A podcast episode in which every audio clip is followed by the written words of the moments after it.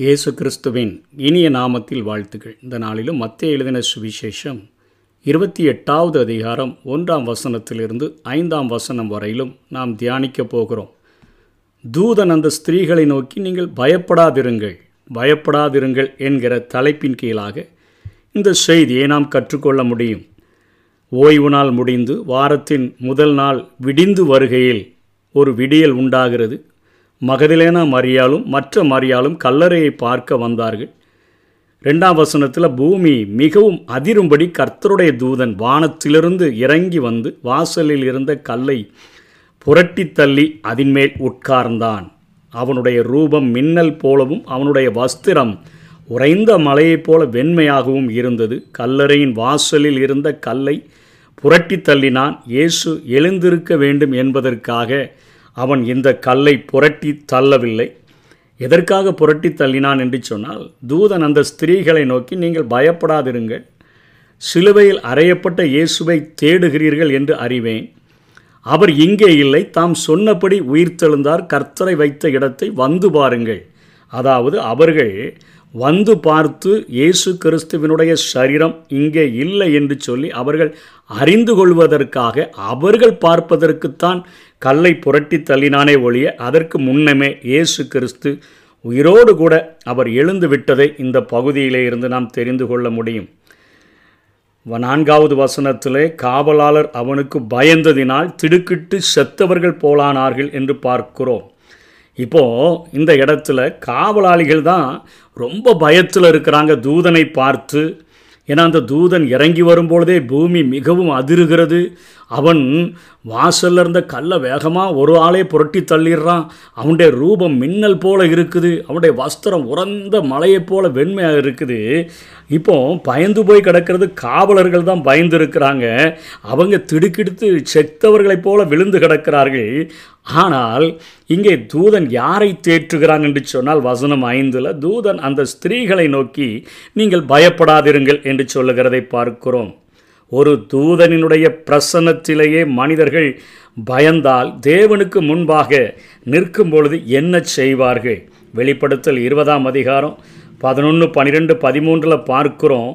அந்த வெள்ளை சிங்காசன நியாய தீர்ப்பு நடக்கும் பொழுது வெள்ளை சிங்காசனத்தின் மேலே வீற்றிருக்கிற ஆண்டவருக்கு முன்பாக மரித்தோராகிய சிறியோர் முதல் பெரியோர்கள் வரை எல்லாரும் நிற்கணுமே சமுத்திரம் தன்னில் உள்ள மரித்தோரை ஒப்புவித்து விடுமே. மரணமும் பாதாளமும் தங்களில் உள்ள மரித்தோரை ஒப்புவித்து விடுமே.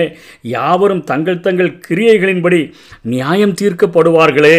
இங்கே ஒரு தூதனை பார்த்ததற்கே ரோகம் அங்கே உள்ள போர் சேவகர்கள் விழுந்து கிடக்கதை பார்க்கிறோம். மனித வரலாற்றின் மிகப்பெரிய ஒரு நாளானது அங்கே விடிந்திருக்கிறதை நாம் பார்க்கிறோம். அது பயத்துக்கல்ல அது சந்தோஷத்துக்கான நேரம். ஆண்டவரை விசுவாசிக்கிற ஒவ்வொருவருக்கும் இயேசு கிறிஸ்துவனுடைய அந்த உயிர்த்தெழுதல் பயத்தை அல்ல சந்தோஷத்தை கொடுக்கக்கூடியதாக இருக்கிறது. அவரை விசுவாசிக்காத அவருடைய உயிர்த்தெழுதலை விரும்பாத மற்ற உலக மனிதர்களுக்கோ அது பயத்தை கொடுக்கக்கூடியதாக இருக்கிறது என்கிற கருத்தை இங்கே ஆவியானவர் தெளிவுபடுத்துகிறதை பார்க்கிறோம். ஒரு மிகப்பெரிய நாள் விடிந்திருக்கிறது.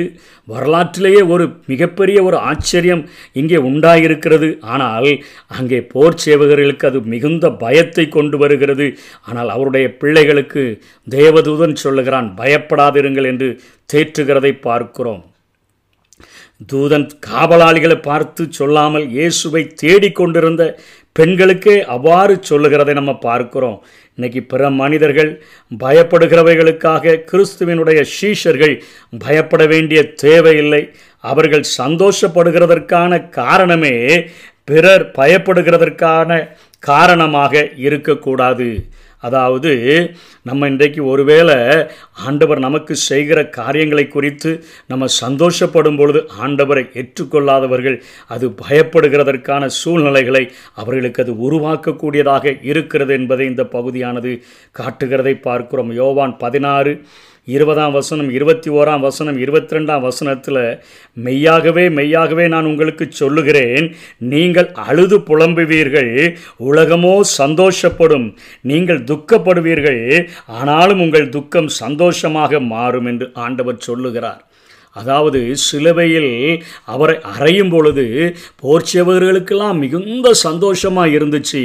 ஆனால் அவரை ஏற்றுக்கொண்டு அவருடைய பிள்ளைகளெல்லாம் தூரத்தில் நின்று அழுது கொண்டு அவர்கள் நின்ற காரியங்களை பார்க்கிறோம். நீங்கள் அழுது புலம்புவீர்கள். உலகமோ சந்தோஷப்படும். அவரை சிலுவையில் அறையணும்னு சொல்லி ஒப்பு கொடுத்த எல்லாருக்குள்ளேயும் பயங்கரமான சந்தோஷம். அந்த நேரத்தில் நீங்கள் துக்கப்படுவீர்கள். ஆனாலும் உங்கள் துக்கம் சந்தோஷமாக மாறும் என்று சொன்னாரே. அந்த காரியம்தான் இப்போ நடந்திருக்குது. அவளுக்கு பிரசவ காலம் வந்திருக்கும் பொழுது அவள் துக்கமடைகிறாள். பிள்ளை பெற்ற உடனே ஒரு மனுஷன் உலகத்தில் பிறந்தான் என்கிற சந்தோஷத்தினால அப்புறம் உபத்திரவத்தை நினையாள். அந்த காரியம்தான் இப்போ உம்முடைய உங்களுக்கு நடந்திருக்குது என்று சொல்லி இங்கே தூதன் அவர்களை பார்த்து பயப்படாதீங்கள். ஆண்டவராக இயேசு உங்களோடு கூட இருக்கும் பொழுது சொல்லியிருந்தார்ல ஸ்திரியானவளுக்கு பிரசவ காலம் வந்திருக்கும் பொழுது அவள் துக்கமடைகிறா. பிள்ளை பெற்ற உடனே இப்போ இயேசு கிறிஸ்து உயிர் திறந்ததின் நிமித்தமாக நீங்கள் சந்தோஷத்தினால் நிரம்புங்க பயப்படாதுங்கன்னு சொல்லி இங்கே தூதன் சொல்லுகிறதை பார்க்கிறோம். அதுபோல நீங்களும் இப்பொழுது துக்கமடைந்து இருக்கிறீர்கள் நான் மறுபடியும் உங்களை காண்பேன். அப்பொழுது உங்கள் இருதயம் சந்தோஷப்படும். உங்கள் சந்தோஷத்தை ஒருவனும் உங்களிடத்திலிருந்து எடுத்து போட மாட்டான் என்று சொல்லி அந்த காரியங்களை இங்கே நாம் நினைவு கூர்ந்து படிக்க முடியும். யோவான் இருபதாம் அதிகாரம் இருபதாம் வசனத்தினுடைய பின்பகுதியில் சீஷர்கள் கர்த்தரை கண்டு சந்தோஷப்பட்டார்கள்.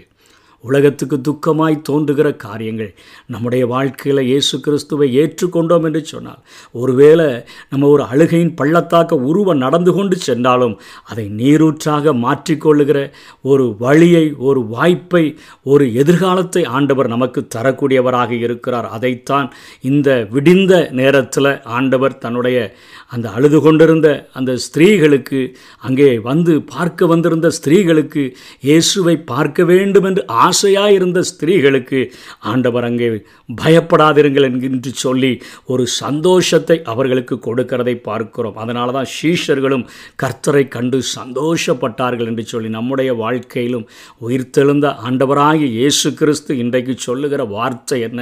நீங்கள் பயப்படாதிருங்கள் நீங்கள் பயப்படாதிருங்கள். நீங்கள் உலகம்தான் என்னமோ பயப்படணும். உலக வானத்திலும் பூமியிலும் சகல அதிகாரம் எனக்கு கொடுக்கப்பட்டிருக்கிறபடினால் நீங்கள் சந்தோஷப்படுங்க. நான் உங்களை திக்கற்றவர்களாய் விடேன். நான் உங்களிடத்திற்கு வருவேன் என்று சொல்லி தேற்றி நம்முடைய பயங்களை நீக்கி நமக்கு பயமுள்ள ஆவியை தராமல் பலமும் அன்பும் தெளிந்த புத்தியுமுள்ள ஆவியை தந்து அவர் நம்மை ஆசீர்வதிக்க விரும்புகிறார். பயப்படாதிருங்கள் என்று சொல்லி ஆண்டவர் நம்மை தேற்றுகிறார். கர்த்தர்தாமே நம்மை ஆசீர்வதிப்பாராக. ஆமை பயப்பட மாட்டேன் நான் பயப்பட மாட்டேன். பயப்பட மாட்டேன் நான் பயப்பட மாட்டேன். இயேசு என்னோடு இருப்பதனால் இயேசு என்னோடு இருப்பதனால்.